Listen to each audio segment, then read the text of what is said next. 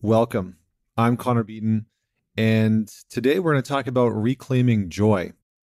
Now, most of the most of the podcasts and and uh, personal development events that I've been to talk about joy as being one of the top experiences of the of the human experience. And so many people really base their their sort of happiness on how much joy they experience. And when you really drill down and start to talk to people and you get inside of their minds, uh, especially people that struggle with depression or sadness or anxiety, you start to realize that one of the major challenges that they are experiencing is that they are cut off from their ability to feel joy that their their sense of joy their the the ability to touch taste feel and and sort of bathe in the warmth of joy has somehow escaped them. It's somehow gone away. And i'm i want to read you a poem that that really sort of typifies or or is like the quintessential version of this. And it's by a guy named charles bukowski. You may have heard me uh, read off read off one of his poems before. Um, but this poem is one of my favorite poems. And it used to be something that I would look to when I had lost a deep sense of joy in my life. And there were times where I had really lost connection with my own happiness, my own direction and, and authenticity. And I, and I realized looking back in, in hindsight that I had become disconnected from my joy because I had let pain and sadness replace the space where joy could enter. And I had lost the ability, um, maybe not lost the ability, that might not be the right way to say it. I had lost the strength and the willingness to lean into and and let out the the sort of quote unquote bluebird as Charles Bukowski calls it. And we're going to talk about why this happens, but first let me just read you the poem because it's it's so powerful. Here we go. There's a bluebird in my heart that wants to get out, but I'm too tough for him. I say, stay in there. I'm not going to let anybody see you. There's a bluebird in my heart that wants to get out, but I pour whiskey on him and inhale cigarette smoke, and the whores and the bartenders and the grocery clerks never know he's in there. There's a bluebird in my heart that wants to get out, but I'm too tough for him. I say, Stay down. Do you want to mess me up? You want to screw up the works? You want to blow my book sales in Europe? There's a bluebird in my heart that wants to get out, but I'm too clever. I only let him out at night sometimes when everybody's asleep. I say, I know that you're there, so don't be sad. Then I put him back. But he's singing a little in there. I haven't quite let him die. And we sleep together like that, with our secret pact. And it's nice enough to make a man weep, but I don't weep. Do you? So here in Bukowski's poem, Bluebird, he really has this incredible image that inside of our heart is this sort of beauty.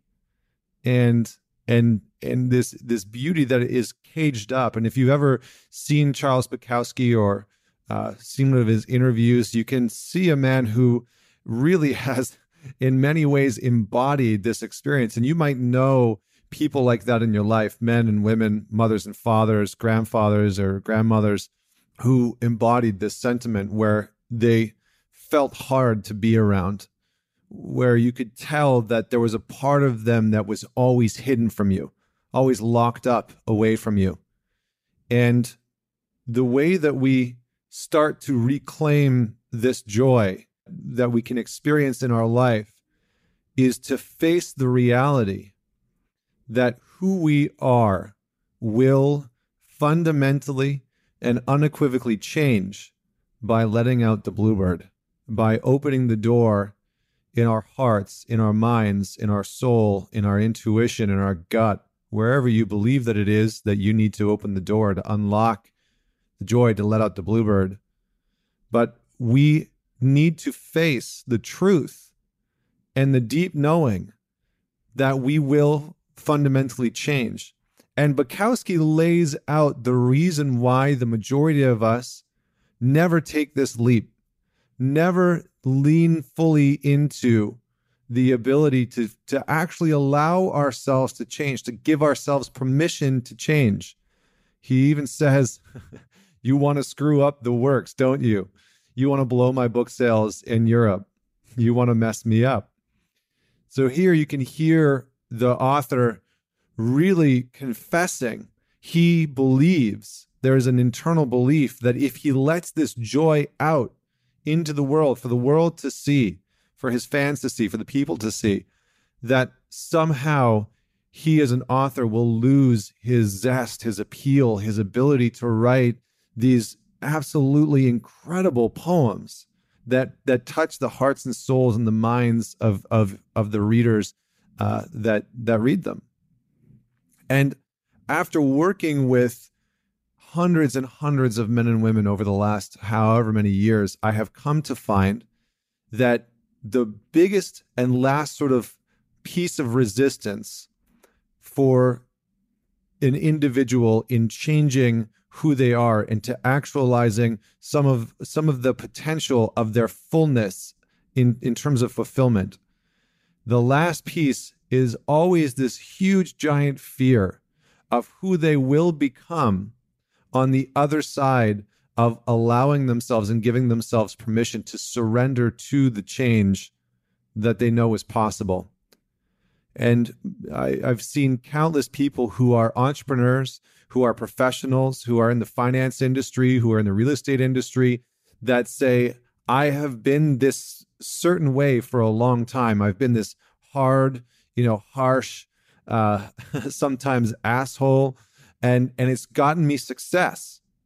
And I've gotten by in the work that I do by numbing out in this very specific way. And even though it has an impact on my family and I can see it, and even though it has an impact on my sexual relationship with my partner, and I can see that, I'm not willing to change because who might I be on the other side of that? Who might I be if I open the door and let the bluebird out? Who might I be if I allow joy to re enter into my life in such a way that when I see my three year old child taking steps down the street or pretending to meditate with me, that I allow myself to feel the joy of that moment in such a degree that it moves me to tears? Who might I be if that happens? And there's a fear that enters in that who we are now the, and the success that we have managed to claim now will somehow disappear. And you can hear this in, in what Bukowski has, has written. It's so poignant and beautiful and articulate that we all have this fear. We all have this deep often unconscious fear that if we allowed ourselves to experience the type of joy on a day-to-day basis on an hour-to-hour basis in the in the quiet moments by ourselves in the beautiful moments with our partner in the perfect moments with our children we worry that somehow we will lose ourselves. That if we allow ourselves to experience joy in that way that at, that at, at some level we will have lost ourselves and that we will somehow be incapable of returning to this space of hardened boundaries, of rigid boundaries around our hearts or our minds that sort of hold together the, the, the spider web that is our identity. And so we don't allow ourselves to open up the door. We don't allow ourselves in in the moments where we want to to release that joy so, how do we reclaim our joy? The first step is understanding that there is a fear. There, there is probably a fear within, with, within you that is preventing you from letting that joy out. The second thing is to, to understand that a part of your identity has probably attached to the absence of joy, that a part of your identity has probably become the victim and said, Poor me, Poor me, I don't have this joy. And because of that, that's a part of who I am now. and and and you may walk out into the world and communicate with friends and family and partners and children in a way that says this is who I am. I am someone who is lacking in joy, who is lacking in the experience of allowing myself to feel joy in the moments that I crave it the most. And and finally, we step into a place of allowing ourselves to as much as we can take it expand our sense of gratitude and appreciation for the simplest things in our lives. As much as we can take it, not to pretend that there aren't things that are bad or not working well or that our financial situation isn't where we want it to be, not to pretend that our health isn't where we want it to be or whatever else isn't working or isn't functioning in in your in your life. But that we allow ourselves to step just a little bit more firmly onto the footing of of joy and gratitude and appreciation. And we allow ourselves just a little more space to express that appreciation in in all moments. And appreciation towards ourself gratitude towards ourself for the growth for the work for the boundaries for the effort. Not in a way that diminishes our work but in a way that empowers our experience and allows the beauty of the bluebird to fly.